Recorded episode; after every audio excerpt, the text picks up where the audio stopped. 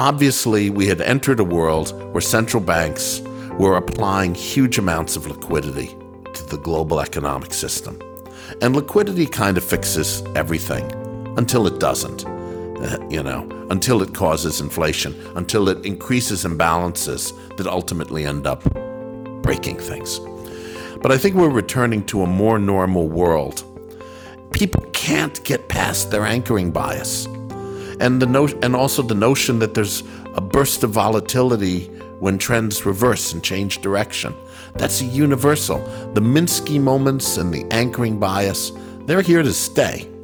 And so I think I, I don't think that trend following is in any sense obsolete.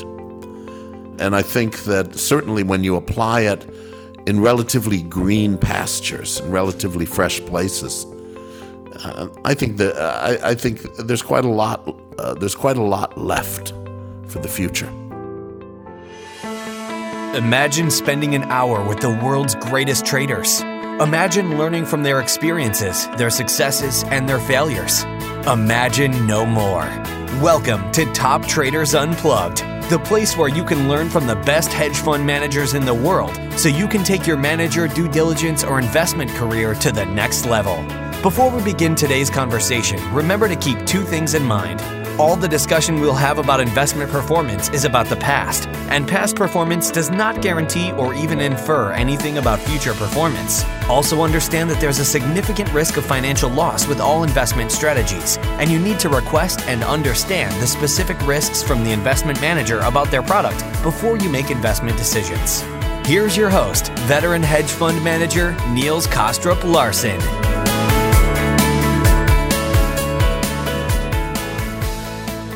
Hey everyone, and welcome to another edition of Top Traders Unplugged, where today Alan Dunn and I are joined by Douglas Greenig, CEO and CIO at Florin Court Capital, as part of our mini-series focusing on the one investment strategy that beat everything else in 2022, namely trend following and managed futures more broadly. First off, Doug, it is great to have you back on the podcast after a few years. Thank you so much for joining us uh, today. We have very much been looking forward to our conversation because I know it's going to be a little bit different to some of the other ones we have in the series. And I hope you're doing well where you are. Uh, very well, very well. Thank you very much for having me on. Uh, and uh, hello from Abu Dhabi. and hello to you. Now, before we dive into the different topics that we're going to be covering today, um, as we do with all the guests, we would like to just set the stage a little bit. Um, so, if you don't mind, Doug, can you give us, um, you know, a brief kind of highlight, summary, uh, whatever you call it, um, to uh, Florin Court and uh, where you stand today uh, in terms of the business? Uh, absolutely. So, we're now approaching the sixth anniversary of the Florin Court Capital program, which is a systematic trend following program focused very tightly and exclusively on alternative markets. And we're very proud of our results over the last six years. Uh, we ha- you mentioned uh, an excellent year for CTAs in 2022. We had that, but we also had an even better year in 2021. And uh, we're approaching now, I guess, about two billion. We're on our way to two billion in AUM, and uh, things are going very, very well. Glad to hear that. Now, Doug, um, I want to do something a little bit different with you as the first topic because although we normally don't give much room for kind of outlook and macro um, views, as, and that's purely because we're systematic in nature, of course. Um, I do want to do. I do want to ask you about this because I know you have a, a, deep background in macro and you follow this, and but also because I know you have some opinions uh, and ideas about how this might relate to trend following. So, do you mind talk about this uh, before we uh, kick off our usual topics? Um, I'm, I'm glad to. You see, all- allocators, of course, are very interested in the kind of environment in which they're allocating. They're trying to make decisions. How much trend should I have? How much should I have in you know quant equity, long short, or other strategies?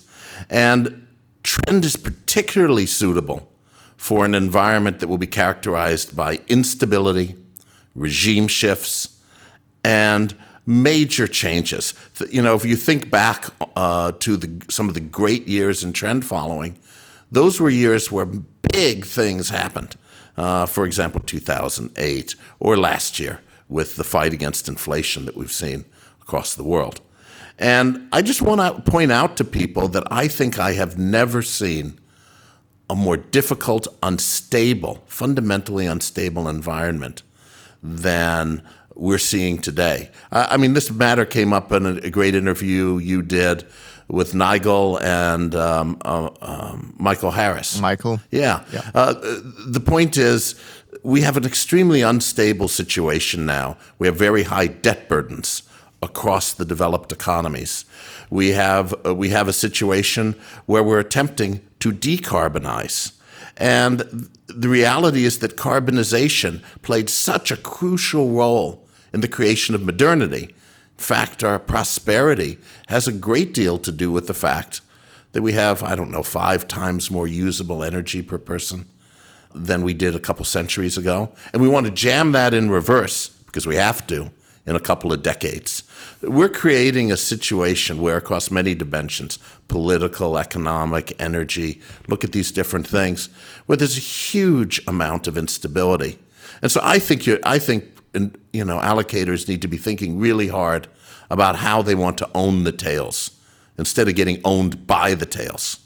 And I think, I think trend fits into that. And you know, if, if, anybody thinks you know this is a really stable, nice environment that's going to settle down, uh, I'd like them to call me and explain to me why and how, because I'm not seeing that. Instead, I see an outlook full of a great deal of uncertainty uh, and and instability, as we have been seeing in the last couple of years. Yeah, I mean, I completely agree with that, Doug. I'm sure Alan does as well. And and we, of course, uh, in our other global macro series, we've touched a lot on these uh, different topics, and I, I think you uh, you make a compelling case, um, as I hope we we generally do, for why trend following should be a part of the portfolio. Now, let's get back to our regular programming here, um, because what we normally do, of course, is that we have Alan kick off the first uh, topic, and then we just see how the conversation goes. So, Alan good to see you. And uh, where where are we heading? Thanks, uh, uh, thanks, Niels, and uh, good to speak to you, Doug. Um, Doug, you, you outlined, uh, I guess, the um, the nature of the Florin Court Capital Program with that focus on systematic trend following and a focus on alternative markets. So, I guess the question is, you know, why trend following and why alternative markets? Well, tr- trend following is is a kind of evergreen strategy that has worked very very well over the years. I mean, there are folks who have gone back and look at a, and looked at a century of data, even two centuries of data, and of course we have the direct experience in recent decades of systematic trend followers. And it's a strategy that works well for a good reason. And that is trends tend to reverse with a burst of volatility. And that interplay of volatility and trend is actually key to the process. And mo- uh, think about, for example, a Minsky model. Charles Kindleberger, in his book Manias, Panics, and Crashes, presented a narrative model for how bubbles rise, get big, and then burst. But the same thing actually happens at a smaller level. A trade will appear appealing. There will be a good idea behind it. It develops momentum. More people pile into that particular trade, whether it's a big one or a small one. It goes to a certain point, it gets overextended, and then there's a bit of distress and increased volatility as a general rule, and then it reverses. And capturing that trend and then getting out when you get that burst of volatility is the essence of a good trend follow, uh, following program. And that's why a rapid vol scaling is so important. So trend is, is a wonderful strategy that depends largely on the behavioral bias of anchoring. Uh, people have trouble interpreting new information without reference to the past. Uh, in fact, they probably should look at the past. But it means that when novel things show up or there are big dislocations uh, in the macro environment, such as the environment we're in now, things don't necessarily move where they need to go as quickly as they should. and no one is actually sure where they need to go. There's a process of price discovery. You get that trend. And so, it, trend is basically a pretty wonderful strategy. I don't think I need to convince you guys oh. or your listeners. I think we're convinced. I mean, it's, it's like, uh, uh, you know, you know why it's good. Although the role of volatility around trend reversals that I just highlighted is underappreciated for sure. And why, I guess, why, why take that philosophy and apply it specifically to, to alternative markets? Well, as as other guests have commented on, and as you guys know, I mean, you're super experts. Tr- trend following will often go through periods of what should I say, quiescence, where you're not making a lot of money, and and sometimes people have trouble hanging on to trend following in those periods. Now, uh, uh because they have that tail protection, and they're sort of paying some money for insurance, or it's kind of flattish and nothing's really happening. And can you really wait for the next big thing? Which, of course, n- no one ever really knows exactly when that will come along. So there are a number of different solutions to this. One solution that I don't particularly like is to reduce the convexity that you're creating through your trend following trading. Because remember, when you're trading trend, if you're doing it in a pretty pure way and you're doing it fast enough, you're, you're, you're synthesizing convexity.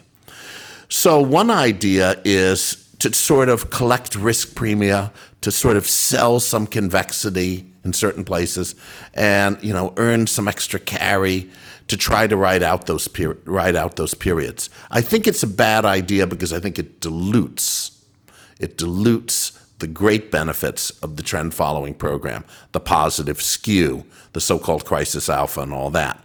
But there's another approach, and that's to increase diversification. And the way you increase diversification is you add new markets that are genuinely diversifying. You know, when you add a market like regional carbon emissions in the US, that's genuinely diversifying to, to the kinds of things that you are likely to have. Whether if you add Malaysian palm oil, when you when you talk about um, you know, emerging market interest rates, Turkish interest rates, Colombia. These are these tend to be pretty different from the standard CTA markets. And as a consequence, you end up with a sufficient number of relatively independent bets and ideas that there's sort of a trend, there's always a trend going on somewhere. And, and as a consequence, the returns are better. In addition, things are less crowded and less kurtotic in, in, in the world of these alternative markets. And so you have better diversification, better trends, and you know, following Papa John's slogan, that makes better pizza. And uh, and there you are. That's why we do what we do. And I guess the, I mean, with managers who focus on alternative markets, and obviously, you know, you have I, I, guess you have two types of managers people who trade the major markets and add alternative markets, and then other people who maybe focus on the alternative markets. Well, you know, one of the arguments for the alternative markets is, as you say, maybe they're less crowded, maybe they're less efficient, not as many people trading them. Um, so maybe they trend better, or is is that is that a big part of the, the the opportunity there, or is it just that they trade about as well as the major markets, but but adding them gives you that diversification? You, uh, the diversification argument is certainly correct. That's indisputable, really. However, the the better trends argument is probably true, but it is harder to demonstrate. The diversification is just straightforward. Either way, you end up if you do pure trend following in across a big set of alternative markets, you know, with roughly double the Sharpe ratio you know, over the past decade or so, versus uh, standard markets trend following. And and and and and and you all and but you retain the nice skew, the nice tail characteristics. It's a good it's a good way to do things because you don't want to become less like a CTA by having risk premia strategies and and junk and filler in your program. Instead, if you just expand out the diversification, you're going to get a lot of benefit, and you probably get some better trends too. And just so every, just for, for the benefit of our listeners, uh, um, within your program, you're, you're, focused, is it purely on the alternative markets and you're not trading the major markets, or are you trading both with, with a, a heavy emphasis on, on the alternatives? We're about as pure as you can get in the alternative markets. Um, you know, we will trade something like New Zealand interest rate swaps, but we're not. We're staying away from uh, U.S. and uh, U.S. and just G3, IRS, and, and bonds. And so, you know, the, the focus is very purely on alternative markets, and there's a good reason for this too. If you're talking to us about potentially allocating to us, the odds are extremely high that you're already an experienced CTA investor. You already have that exposure to developed markets, and you don't need more. You don't need overlap. So the the point is, we offer the orth- orthogonal alternative markets pure play that, that, that will be very additive. We hope to what you're doing. Great, and Niels. Yeah, and I want to stay a, a, little bit on this and maybe kind of um, mix some of the topics up that we have because um, you you open obviously uh, an interesting set of areas where we can go, um, and and it comes down to the fact that you are focused on these uh, alternative markets, as you say, Doug. But you so you do two things that I find interesting. Um, one, on one hand, you say we we are the you know very very pure trend but then at the same time, you reference the Sharpe ratio, which is something that normally pure trend uh, doesn't do so well. Um, and in fact, as we know from Cliff Asness's paper last year, um, you know, he's arguing or he's questioning whether we as CTAs even should care too much about the Sharpe ratio per se. Um, because if we do, we may lose some of the um, sort of the things that people, uh, those of us who love trend following, actually um, see as, as a benefit. So, so I'm curious about your view on on on Sharpe. I mean, is that something that you really pay a lot of attention to, or is it just something where you say, well, if I compare what we do and what a traditional trend follower will do in liqu- in in the liquid market space or traditional market space, um, we think there is a, a benefit of of Sharpe purely from the diversification, quote unquote. If if the trend side is more or less similar. Sharpe in itself is a very incomplete measure. That is a completely correct point. You need to care about skew. You need to care about kurtosis. You need to care about drawdowns and not just um, and not just sort of a daily or weekly Sharpe ratio. But my point is that you can take trend following, keep it pure, own the tails, focus on crisis alpha, not dilute it one bit and get a much better Sharpe ratio because you're willing to do the heavy operational lift to trade a much bigger set of diversifying markets. It's not about adding more line items. It's about having really diversifying different things in there. And and and and by but by trading them with trend, you're getting you're getting good Sharpe. You're not getting, shall we say, um, uh, a, a, sort of uh, dilutive, crappy Sharpe where your skew is reduced or where you've uh, gotten yourself more kurtosis. Now, you mentioned another term that, uh, of course, is also uh, uh, certainly associated with with CTAs and, and trend following. That's the crisis alpha term, which I think also, um, Cliff Asness uh, referenced in his paper where he talked about, um, you know, do we have this dual mandate of absolute return and as well as producing crisis alpha? But actually, during this uh, series of conversations Alan and I have had, uh, it certainly has become clear to us, I think, that uh, the term crisis alpha has kind of gotten lost in translation since it was originally invented and to what people think of it uh, today. H- how do you view what what do you associate with crisis alpha, uh, Doug? Well, it is a slippery term. Okay, you have to define what do you mean by a crisis, and to some extent, the term was invented by CTAs who don't have very good day-to-day risk-adjusted returns, but occasionally make a lot of money when there's a major dislocation. So but I don't want to use crisis alpha as some kind of an excuse for poor day to day returns because you can actually have them both. You can have reasonably good day to day returns and have performance in uh, sort of large dislocations. But basically, the notion is that when there is a major sustained move in markets, and it needs to be major and it needs to be sustained a bit, you want to be able to perform. And that's usually associated with moving from one kind of regime to another. For example, moving from uh, the great moderation, where inflation was under control, or the great liquidity, which was, I guess, I don't know, it's not maybe not the best term, but it's the term that I can use for the post great financial crisis period when central banks sprayed the world with so much liquidity. Moving from that to an inflationary environment is a big, big regime shift.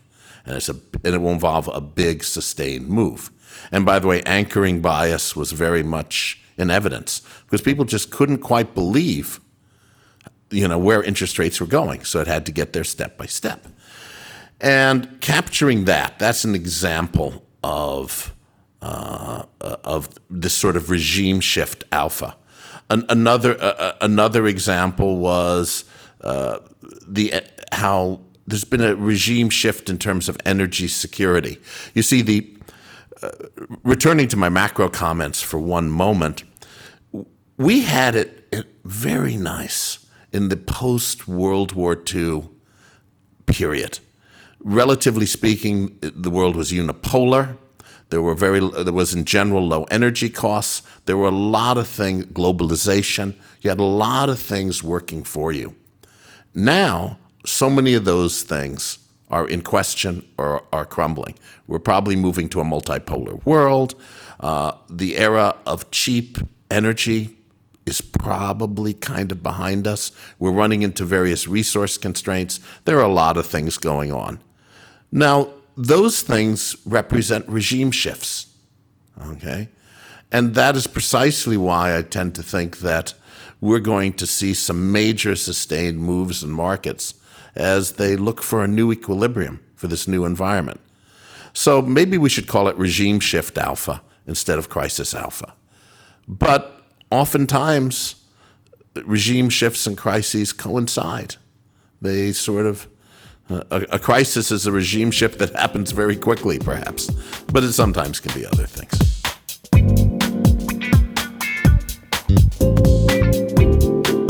Yeah, I mean, I think it'd be good to delve into the whole kind of some of the issues around alternative markets and the philosophy of, of focusing on that. And so the, the, it opens up a lot of issues. Um, you know, the obvious thing is liquidity. Um, so you know, obviously you have to satisfy yourselves once you're moving into these less traded markets that the liquidity is there. So so so that's one thing. How do you get comfort around that?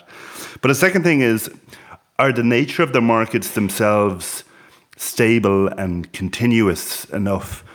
to be able to trade confidently as well or, or you know say if you take something like I don't know if you trade the VIX, but but the, the nature of the VIX, the return distribution is very different um, than say the S and P 500.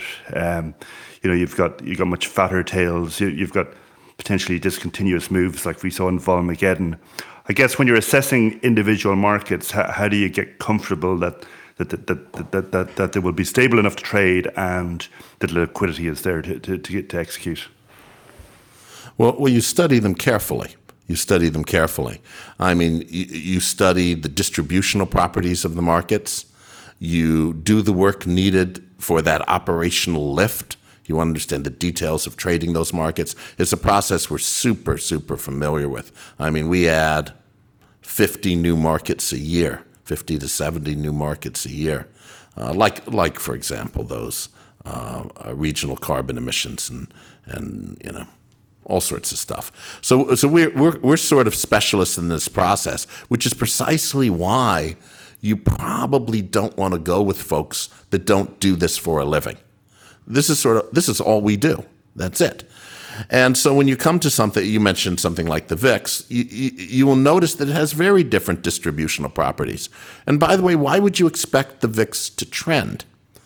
The one case where it used to be arguable that the VIX can trend is simply because there was a, uh, there was a term structure to the VIX that was excessively upward sloping. And so you'd roll down.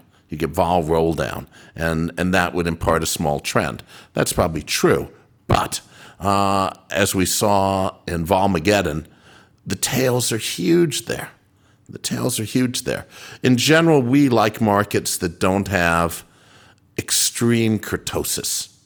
With volatility scaling, you can manage your vol. With uh, you can manage skew um, with choosing the right trend models. You can manage it to a degree.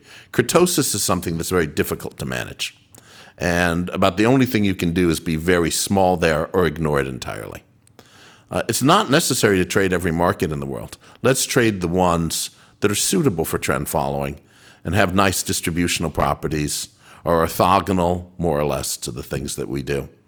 And there are a lot of markets around the world like that. It's not, you know, it's, it's not impossible to find them at all. So, well, maybe just on that point, if you could give us a sense, as you say, like there's so many markets you could trade. Obviously, everybody's talking about carbon emissions, European power and gas markets, etc. But like once you move beyond the standard 50 or 80 markets, futures markets, you know, there's there's ETFs, there are single stocks, there's sectors of, of stocks, there's synthetic spreads. Um, so, so how do you kind of look at that whole universe and, and determine, okay, this is a suitable market to, to trade. It, it could be diversifying. It's, it's going to be valuable enough for us in our portfolio. Well, well first off, we, we, we, we very much like interest rate markets, interest rate swap markets around the world. They're very interesting. Uh, they tend to be markets where you can make money. We trade dozens of markets in interest rate swaps, and, and it's been a very productive sector for us. Um, obvious, obviously, we try to get as much exposure to power markets everywhere, not just Europe. Uh, we're involved globally in power markets. So th- those are very good things that are sort of orthogonal to, to other stuff. Um, we tend to not emphasize equities very much. It's our experience, it's our view that CTAs who delve deeply into equities don't usually do as well as specialized equity managers. Okay, it's it, it's it, you know there's a very advanced game in developed market equities and by and large, CTAs aren't playing it. However, emerging market equities are potentially interesting, and, and simpler things can work there. Then we then we uh, we have we have credit markets. The main challenge in credit is there tends to be a bit of an asymmetric distribution. Things widen faster than they tighten, but but there are things you can do with the modeling to try to take that into account, and we do that. Commodities, again, very interesting. We're we're, we're obviously very involved with the Chinese commodities markets. We have been for years. Uh, they're liquid, they're big, and there's a there's a bit of an operational lift to get involved, as in these other markets. That's the distinguishing feature, not low liquidity. It's the operational lift, and also just doing your homework on talking to the market participants and making sure that the liquidity you think is there is there. So it requires specialized attention to do this stuff, and and, and that's what we do. Um, but uh, but liquidity liquidity the markets that you don't like. Let me make one more observation on liquidity. What I don't like is some crappy ignored market that nobody cares about, some futures contract that no one's interested in, and it's illiquid all the time. What's more common is a market like Turkish interest rates, where most of the time it's reasonably liquid and occasionally during a crisis, it sort of becomes illiquid, but it's usually moving your way because as a trend follower, as, as things start to break apart, for example, you'll be getting short, right? And so it will be moving your way, and it, and, and, it, and it results in an exaggerated move in the direction that you're already trading in. Um, and so most of the time when an emerging market has a problem, you know, I'd say about 80% of the time, we end up doing pretty well as a consequence. Can I just jump in here with a question? Sorry, Alan, to interrupt your flow here, but but I, I, you you mentioned a few things that I highly agree with, um, but it also makes me a little bit curious um, in terms of your view on it. You mentioned regime change. Uh, we, uh, I agree with that. Uh, you mentioned that the world is going from a globalized world since the Second World War into a deglobalizing world. I completely agree with that. But here's the question then. I can kind of, I, I can fully understand that in a globalized world where everybody are friends, we all trade together, it's not a problem trading with the Chinese. But in a deglobalizing world where we already now see a war with Russia, we don't exactly know where China stands on this. Uh, will they get more involved or less involved? There might be other countries that we are not as friendly with as we were, um, you know, a year ago. We have uh, already seen banks go down, so counterparty risk has come in. We've been reminded that there's something called counterparty risk and of course, CTAs have always been known for being on exchange, yet when you have to trade alternative markets, you have to go off exchange. Uh, is there anything in your view, uh, Doug, that may suggest that there are some new risks in being off exchange in alternative markets in countries that are not long, no longer our great trading partners, etc., etc., um, that might make you kind of a little bit more cautious uh, or maybe do things differently uh, operationally perhaps to how you were doing it when everything was great and hunky-dory you bet that's a that, that, that, that that's a great question first off you're you're always you should always as a CTA be thinking very very carefully about counterparty risk and bad situations because a lot of the times our best profit opportunities. We do the best in some bad situation. And you don't want to be hobbled by some counterparty problem in exactly the situation when people who have invested in you are expecting to do well. And maybe your positions are doing well, but there's some issue. So we think about that stuff all the time. So, first off, we absolutely minimize bilateral kind of counterparty risk in a lot of the stuff that we trade, even if it traded off, even if the trade was done off exchange, it is cleared through the exchange. And that takes counterparty risk off the table. Uh, we, in many cases, we're able to novate what we do, so we're only facing the most creditworthy counterparties. And we've thought about this issue very much in, in trying to figure out how onshore we want to be with China. Because, you know, we do a lot of trading in Chinese commodities. And then the question is, how onshore do you want that to be? And we were a pioneer in doing this offshore through swap structures. We were one of the very early, early people in all of this.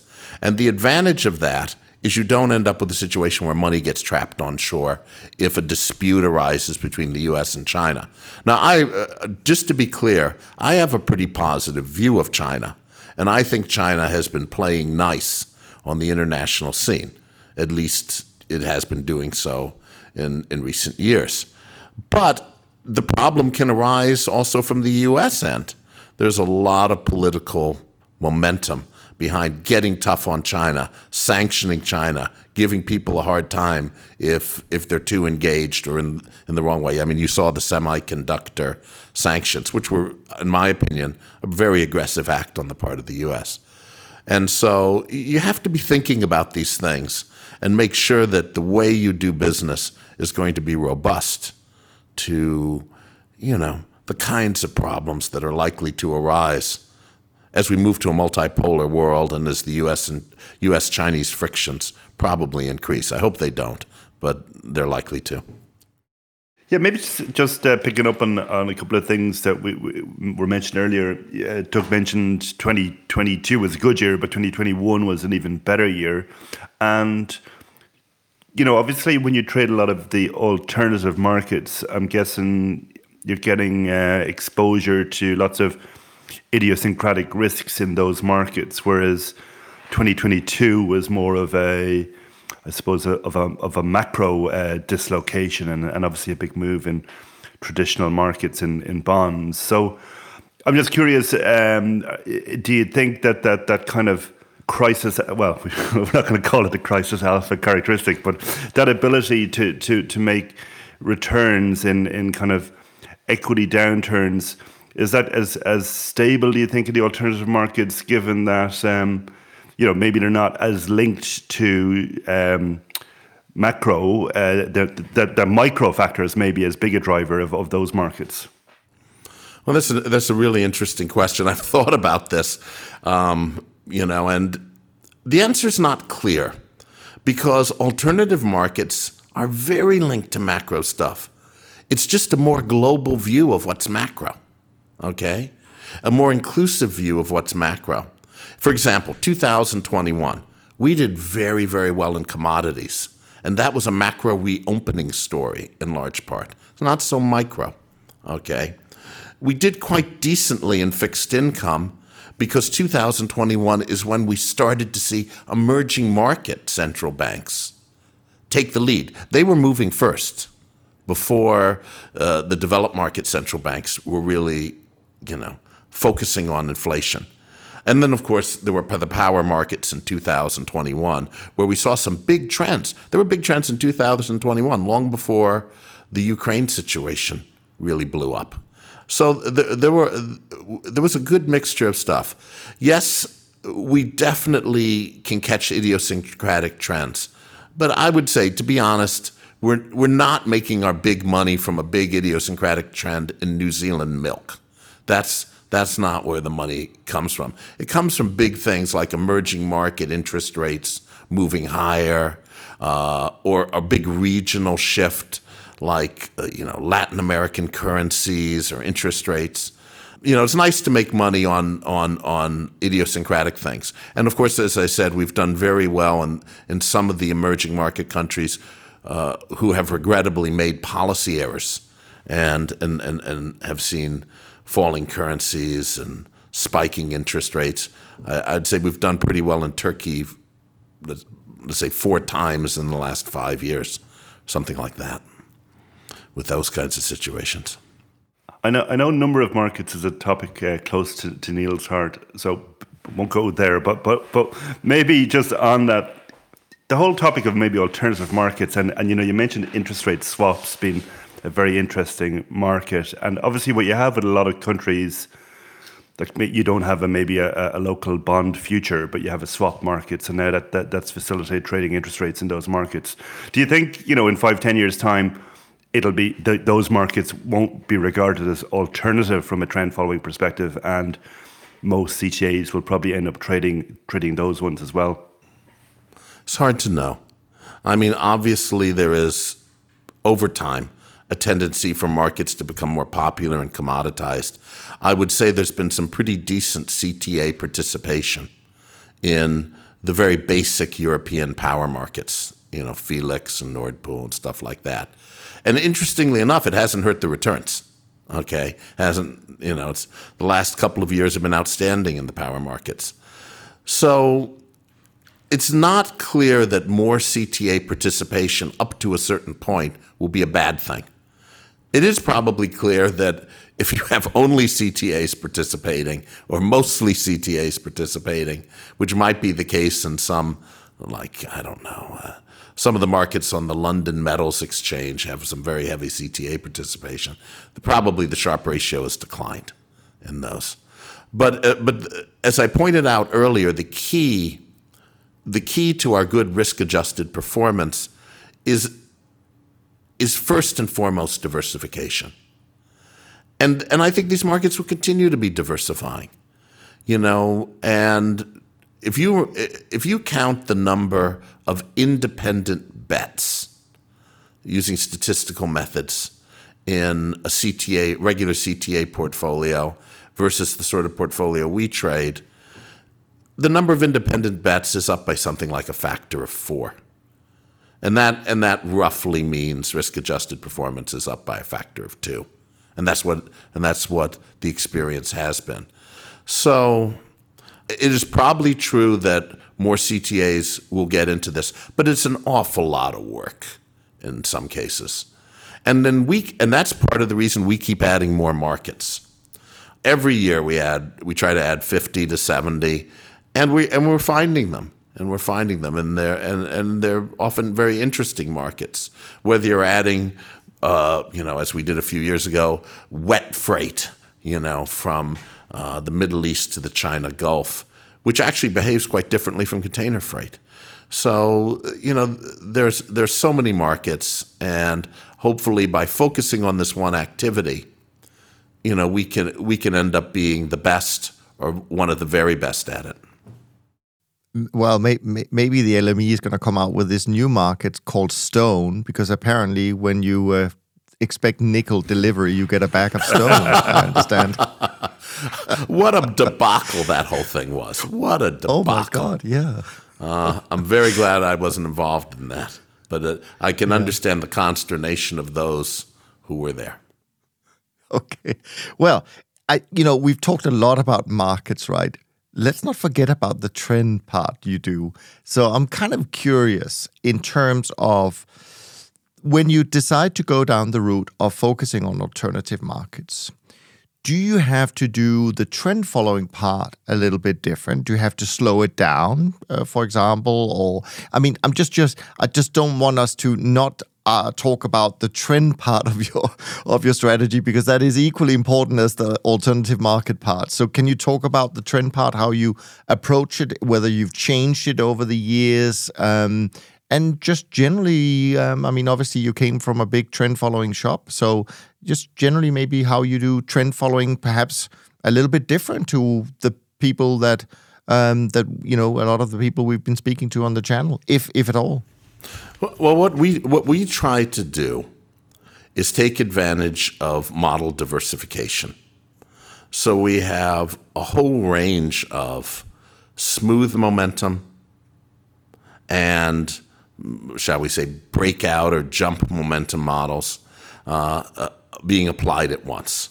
We don't want to overfit. I mean, I've heard some of your other guests talk about it, and, and most of the good people get it about right, which is to say, you adjust models a bit for liquidity and for some special market characteristics, but don't go too crazy because otherwise you'll just be overfitting the models in a terrible way and won't have good out of sample performance. You want robustness.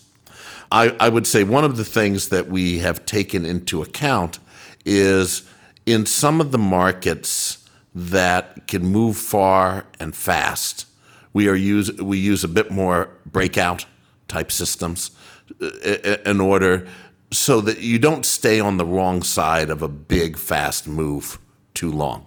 Um, I mean that's something we care a lot about. The other thing we care about is the measurement of volatility. There are better and worse ways to measure volatility for volatility scaling. And we think we do it in probably one of the very best ways because we're using range estimators of volatility as opposed to uh, what we think are much cruder close to close measures, wherever we can use those range estimators. I would say the big thing that we do is we allocate differently. We allocate differently. We are trying to maximize the diversification benefits in our book. And that means that our, our capacity is smaller than others, okay? And we allocate more to a broad range of markets. Essentially, we're sort of aiming to allocate about as much risk to everything. Now, you obviously have to take some clusters and correlations into account. But philosophically, we want each market to be capable of moving the needle and we want to max allocate in a way that maximizes diversification. And that's very different the, from a strategy of trying to maximize capacity. Okay? And that's what separates us, I think, from some of our peers. We know we're not trying to be a $10 billion fund. Okay? That's not in the cards for this program. This program is going to be a three, three and a half billion dollar program when it's completely full. And that's, that's what it's going to be. And that keeps us nimble, that keeps us small, and it helps explain why our returns have been uh, sort of, I would say, class leading. Uh, because you need to be the right size and you need to be very well diversified to get the full benefit of this alternative market philosophy. Yeah, no, I completely agree. Uh, I I appreciate that, but just for me to fully then understand, so you are not necessarily trading all markets using the same models. So you have like a market m- model type combination.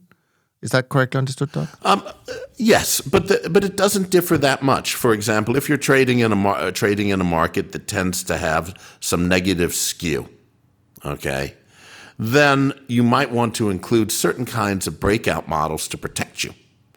Should that market start, you know, in the case that market starts to take off to the downside. So, but generally speaking, we are using very similar models across all the markets with an appropriate adjustment for liquidity and slightly different mixes depending on some special characteristics that a sector like credit might have. Okay, fair. And and in terms of other parameters, so to speak, do you generally tend to use the same time frame across markets, or is that also more tailored? I know you mentioned just before that some you slow down a little bit, but just sort of more generally speaking. Generally speaking, we use. Well, there are some differences. There are some differences. We trade uh, we trade FX relatively quickly. Okay, uh, the way the way we trade FX, it acts as a risk buffer, if you will, against slower moving markets that we can't trade as quickly. Uh, the return to trading FX is not that brilliant, but the marginal effect on the portfolio is very good. In a certain sense, it's almost like the effect of a CTA in a regular portfolio. Do you see what I'm saying? You put the CTA in there, and suddenly it has a magical effect on the overall process.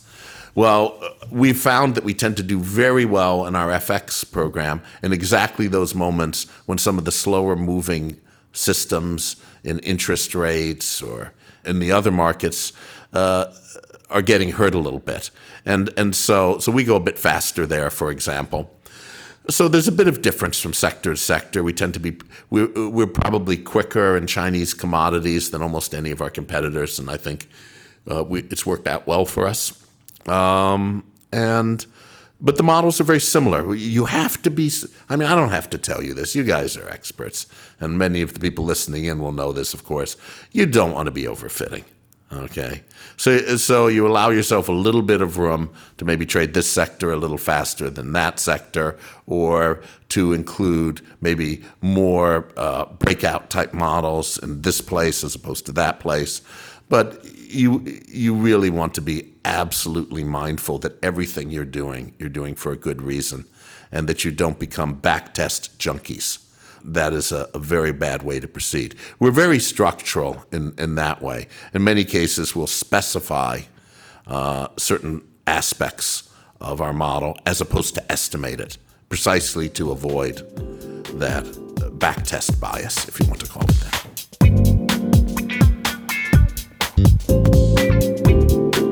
Alan, where are we heading next in terms of topic? Yeah, maybe if we delved into uh, risk management a little, uh, just to get a sense on is the risk management process different once you delve into the alternative markets? And um, I guess one thing I'm thinking about is if you have a, trading lots of different markets, and Doug, Doug mentioned, uh, you know, that the number of independent bets is much higher.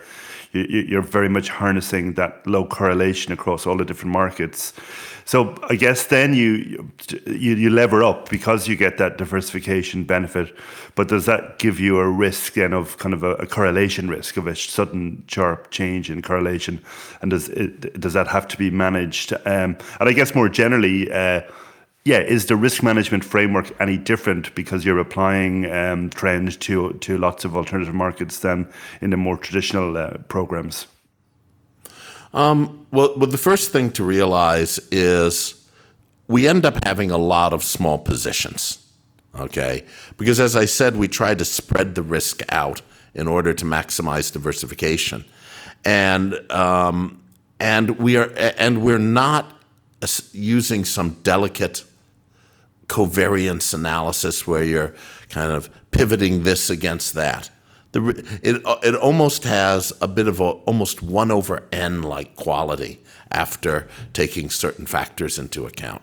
So we end up with small positions, relatively small positions in a lot of things. And that keeps us keeps us manageable, it keeps us nimble, it allows us to trade relatively quickly and relatively easily. Especially when you combine that with our capacity uh, our, our sort of low capacity approach. So that that is a key element in the risk management. You know, the other thing is that we we do not take a significant amount of equity beta in our program. We, again, I don't think that fits in with the alternative markets approach. In general, you know, in general, it's not a good way for CTAs to make money. I think, and uh, and certainly I will leave that to the developed market CTAs to do that. For us, you know, we stay within reasonably tight bounds in terms of beta exposure, very seldom being more than 0.3 or minus 0.3 on the on the overall book. So, so that's another component. That's another component of risk management. We also measure, as we size things, the realized correlations among the different components of the model, and gear things dynamically so that we're, tr- we're, so that we're moving toward our volatility target. And one of the things that's unusual about us is we actually hit our volatility targets pretty accurately. There are many CTAs that don't really hit their vol targets. And, you know, since inception, we've had a volatility target of 10, and, you know, we're incredibly close to that. I, I mean, I think we were like 10.03 when I checked a few weeks ago and and and over any six month period, you know, we we seldom uh, uh, realize more than eleven or less than eight or nine. We're right, you know, you know, we're right around that ten mark, and that comes from our continuously measuring the uh, the correlation and uh, the volatility of the return streams from the various models and and dynamically adjusting. So it sounds like that daily, I guess it's daily adjustment of position sizing is key to that. I, I, suppose just following up on my question, I'm just curious, would you say is the gross exposure level of a program like this higher than you would get in a traditional markets trend following program? Probably very slightly. But because, simply because we have a lot of commodities, we have a lot of power. They tend to be uncorrelated with things you know, I guess things you, that are uncorrelated. You have to, I guess you, you have, have, to vol adjust that to, gross, gross exposure too. But uh, adjusting for that, um, I mean, you're saying you have lots of small positions, but you have lots of positions, so. Um, that, that's right, yeah. and, and, and, so uh, and so the multiplier from that is probably is going to be a bit larger. Okay. Um, maybe just one more on the on this topic. Obviously, you started off with you know re- referencing the kind of the the, the macro um, backdrop. You, I mean, is that something that you think having that macro appreciation becomes more important in in kind of market selection? Uh, you know, Niels mentioned you know the trade in Chinese markets. You know, how much of a concern from a from a, a geopolitical perspective that we had an issue with China and you know you can't get your money out or capital controls. We've seen this kind of in Malaysia in the past. Uh, you know, obviously we've had challenging conditions in Turkey recently. So is that is that something you think is important or or, or not uh, when you move into these more, more more alternative markets? It's important from two angles. One angle, obviously, is you have to be aware about uh, the political risks and stuff, and that's precisely why we have chosen to sidestep the problem of having money stuck in China. Okay, we're avoiding that by the uh, from the way we tra- uh, we trade. Uh, you know, we're, we're, we are in, we're in general dealing with counterparties outside of China who then have uh, subsidiaries and so forth inside. And so uh, we're sidestepping the issue to a very large degree. But it, but it also points you in a different way. I don't know if you have seen the work of like Václav Smil or Mark Mills uh, uh, certainly, you might have uh, might have uh, seen um, what's his name, Robert Friedland of Ivanhoe, talking about the outlook for commodities and the fact that decarbonization is going to be an incredibly commodity intensive enterprise. We need to rebuild the power grid to be able to handle electric vehicles and renewable and uh, sustain you know renewable sources of energy. Um, uh, electric vehicles themselves need a whole variety of minerals in their batteries. A lot of the changes that are underway right now point you in the direction of saying this is a regime shift for the molecular economy. In some ways, we spend too much time thinking about the digital economy. The real bottleneck is a bunch of molecules like nickel and lithium and copper, stuff like that.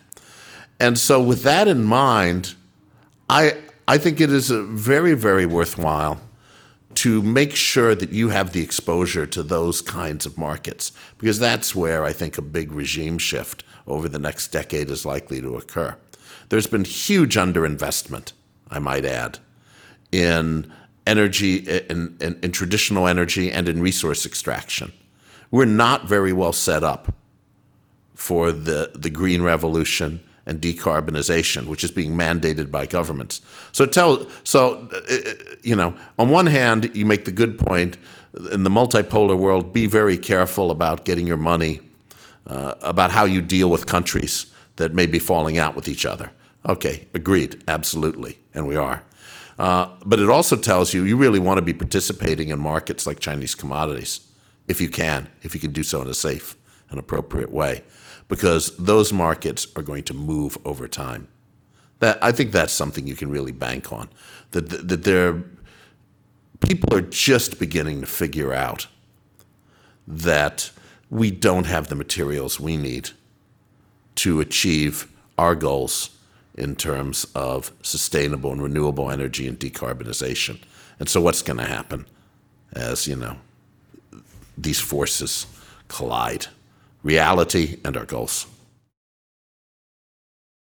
Yeah, no, I, I mean, I very much um, agree with the fact that I think commodities uh, will play a very important role in uh, investor portfolios. And of course, uh, a, great way of accessing those um, are through CTAs, uh, because sometimes we think these things will happen much quicker. And I remember a year ago, uh, people thought about you know oil at two hundred and three hundred dollars, and yet we find it at sixty five dollars a year later. So you know, being long and short is is makes I think these markets even more attractive. But it opens another question that I'd love to hear your thoughts about. And you decide, Doug, how how how you want to respond. But do people given your trading uh, in in alternative markets, given your trading in venues that are not um, that are a little bit further away from from home, so to speak, do people raise the point about ESG with you guys more than maybe with other managers? And and and and and how how is that area? How is that topic discussed from from your point of view? No, it it really hasn't been raised with us more than with any other manager, and we're doing what we can to be responsible and to be reasonable. Okay. Um, we made we we made we made a decision to stop trading coal a few years ago.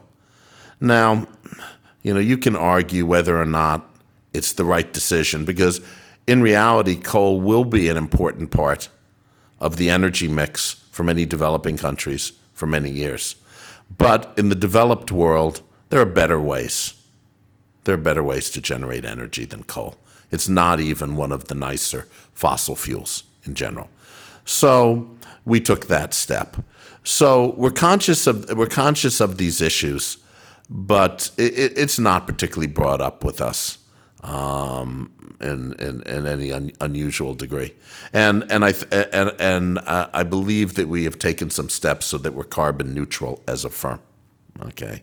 Uh, yeah. No, no. I mean, I think that that that that's fine. The other kind of a little bit different uh, question I wanted to ask you, um, because uh, and not many, uh, we can't ask uh, many firms this question because they're all based in New York and London or whatever.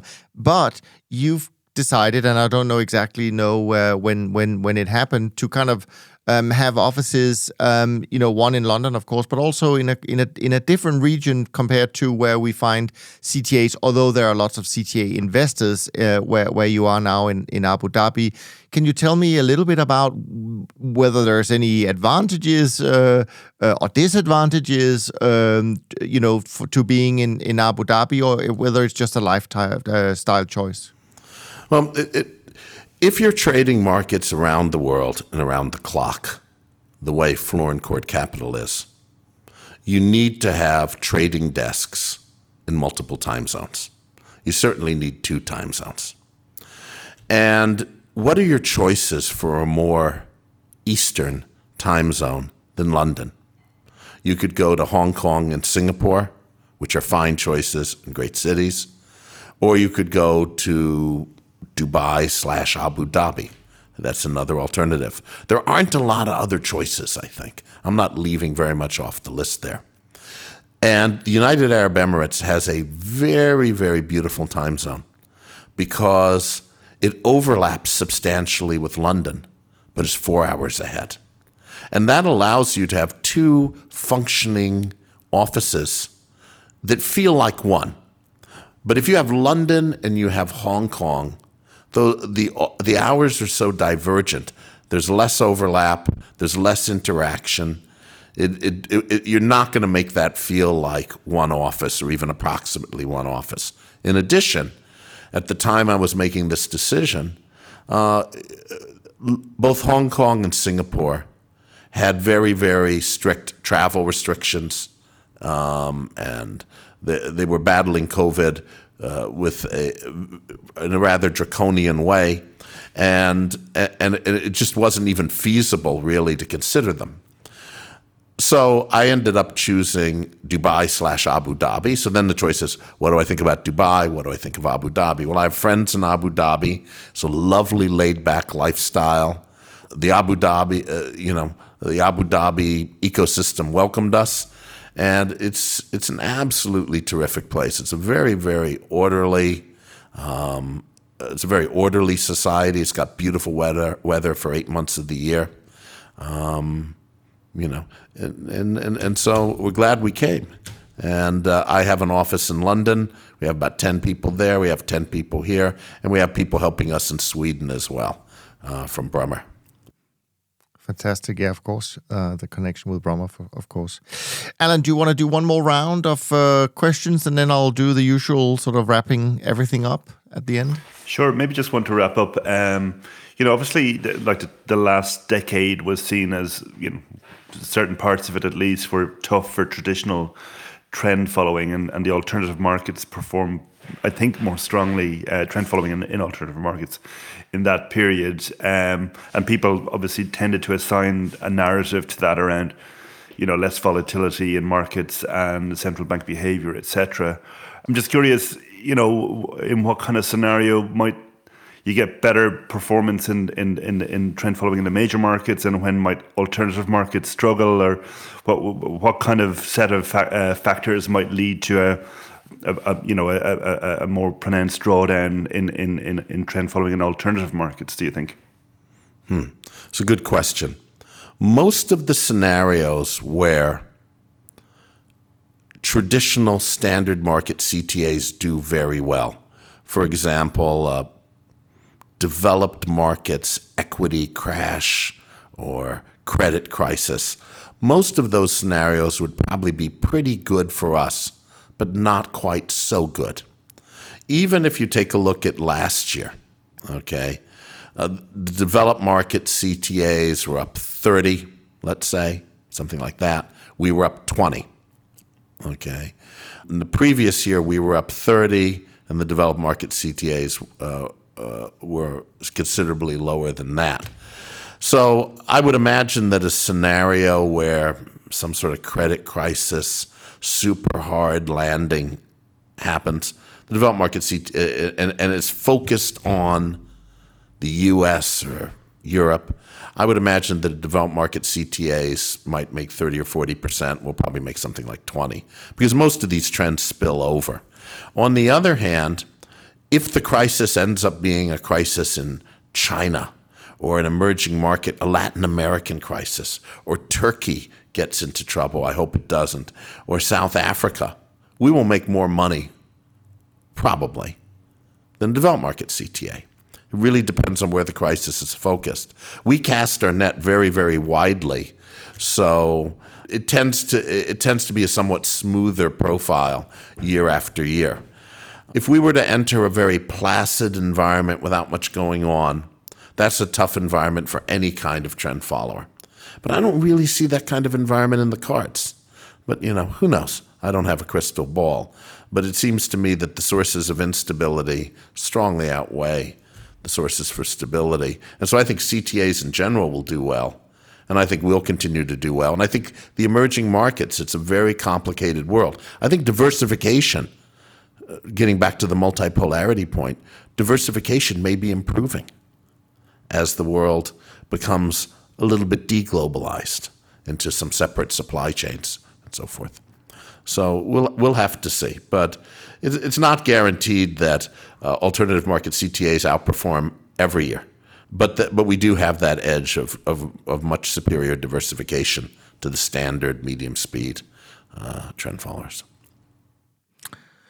All right, Doug. We've touched a lot of uh, topics. I've got two questions left that uh, we tend to ask uh, everyone. So uh, I hope you um, uh, so I don't know if you've listened to uh, to them before, but one of the things we're curious to know is to f- just find out, generally speaking, you know, what's the one thing you hear about trend following that you disagree with the most? Now, there's been a few that has been sort of mentioning the same topic, but if you think about what you hear people sometimes talk about tr- trend following, um, well, what are the things you tend to say? Well, I definitely don't agree with that. Well, there's one notion that it's that it's easy to do and there is this point that you can set up a basic trend following program um, in in the developed markets and trade some futures, you know, without a huge amount of overhead. But there are a lot of things you have to get right. And then when you get off into the world of alternative markets, it is such a heavy operational lift that, frankly, folks really have no idea. Uh, you know, it's it's the it's a very very big part of what we do. So this notion that trend following is so easy uh, isn't correct. And then there are a lot of important decisions to be made about model design and allocations and so forth. And running a really tight, well organized, precise, careful business is never easy. Okay, and so it, you know, it's not. So I would say that would be uh, that would be uh, one thing that I think uh, people get wrong, and and I think there's also this notion that I, I think people saw the decline in the performance of of developed market trend following after the great financial crisis, and I think maybe they read a little too much into that because obviously we had entered a world where central banks we're applying huge amounts of liquidity to the global economic system. And liquidity kind of fixes everything until it doesn't, uh, you know, until it causes inflation, until it increases imbalances that ultimately end up breaking things. And and so, yes, I think uh, the the trends in general were weaker, uh, particularly in the developed markets over uh, that post great financial crisis period. But I think we're returning to a more normal world. People can't get past their anchoring bias. And, the no- and also the notion that there's a burst of volatility when trends reverse and change direction. That's a universal. The Minsky moments and the anchoring bias, they're here to stay. And so I think I, I don't think that trend following is in any sense obsolete. And I think that certainly when you apply it in relatively green pastures and relatively fresh places, uh, I think that uh, I, I, think there's quite a lot uh, there's quite a lot left for the future. Yeah, no, I was just going to say we certainly uh, agree with uh, with with your uh, positive outlook of, of trend following and the fact that it's been around for so long and it's most likely going to uh, to continue. So I'm not going to ask you to uh, to finish off what you're most excited about um, in in looking into 2023 because I think you've you've uh, articulated that very well. So I'll, I'll instead just ask you if there's anything that you are concerned about, something that might, you know, keep, I wouldn't say keep you up at night or awake at night, but is there something that you might think, well, I don't really like um, the potential of what, what this, you know, whatever it might be, um, may may bring us in, in, in, in the rest of the year, so to speak? Well, there are many things in the world that make me uneasy, but they don't make me uneasy because of the investment program. Okay. Uh, as, as someone who is legitimately long volatility in my view, most of the things that upset me about the world might actually be good for my the profitability of our trading program. Um, you know, I'm I'm very I'm very concerned in general, and I uh, it's not a concern about my program really, but uh, I'm very concerned with how the war in Ukraine plays out. I think that Russia regards the matter as an existential matter for them. It's very, very important to Vladimir Putin and to and to the leadership over there. The Ukrainians, on the other hand, have been so traumatized by this terrible war and this invasion that it will be very difficult for them to reach any compromise. And then the U.S. is is playing a role there that, well, you know, if you listen to say Jeffrey Sachs or Mearsheimer, may not be, uh, you know, uh, this this is great power competition taking place on Ukrainian soil, not just the sovereignty issues of Ukraine. So it's a very sad, complicated, tragic situation caused by, you know, in, in recently the, the, the Russian invasion. Uh, and I don't know how this thing gets revol- res- resolved, and it will have a tendency to escalate. It will have a tendency to escalate, and that concerns me a lot. Um, and I, I, know you were uh, the concern. You know, I don't have a big concern that volatility is going to die out for the in my investment program, and the markets are not going to move. That's not a, that's not a, a, huge concern of mine. Although maybe it'll end up being choppy. I uh, but uh, I think that I am certainly concerned that there's so much instability in the world, and uh, a, a, a tremendous example of that is this terrible situation uh, that has happened. Exactly, I think we all share that, uh, Doug. This uh, this is a good note, a good time for us to uh, to wrap up a, a, fascinating conversation, Doug. We really appreciate uh, you coming back on the podcast and sharing your your thoughts and, and all of your insights, especially to the world of alternative markets, which is somewhat different to uh, some of the other guests we've had on uh, recently. Um, and of course, we hope we can do this again sometime in the future. And to all of you listening in today, I hope that you were able to take something from today's conversation onto your own investment journey. And if you did, please share these episodes uh, with your friends and your colleagues. From Alan and me, Thanks so much for listening. We look forward to being back with you on the next episode of Top Traders Unplugged as we continue our deep dive into the CTA industry. And in the meantime, go check out the show notes for this episode and all the other resources that you can find on our website. And not least, as usual, take care of yourself and take care of each other. Thanks for listening to Top Traders Unplugged. If you feel you learned something of value from today's episode, the best way to stay updated is to go on over to iTunes and subscribe to the show so that you'll be sure to get all the new episodes as they're released. We have some amazing guests lined up for you, and to ensure our show continues to grow, please leave us an honest rating and review in iTunes. It only takes a minute, and it's the best way to show us you love the podcast. We'll see you next time on Top Traders Unplugged.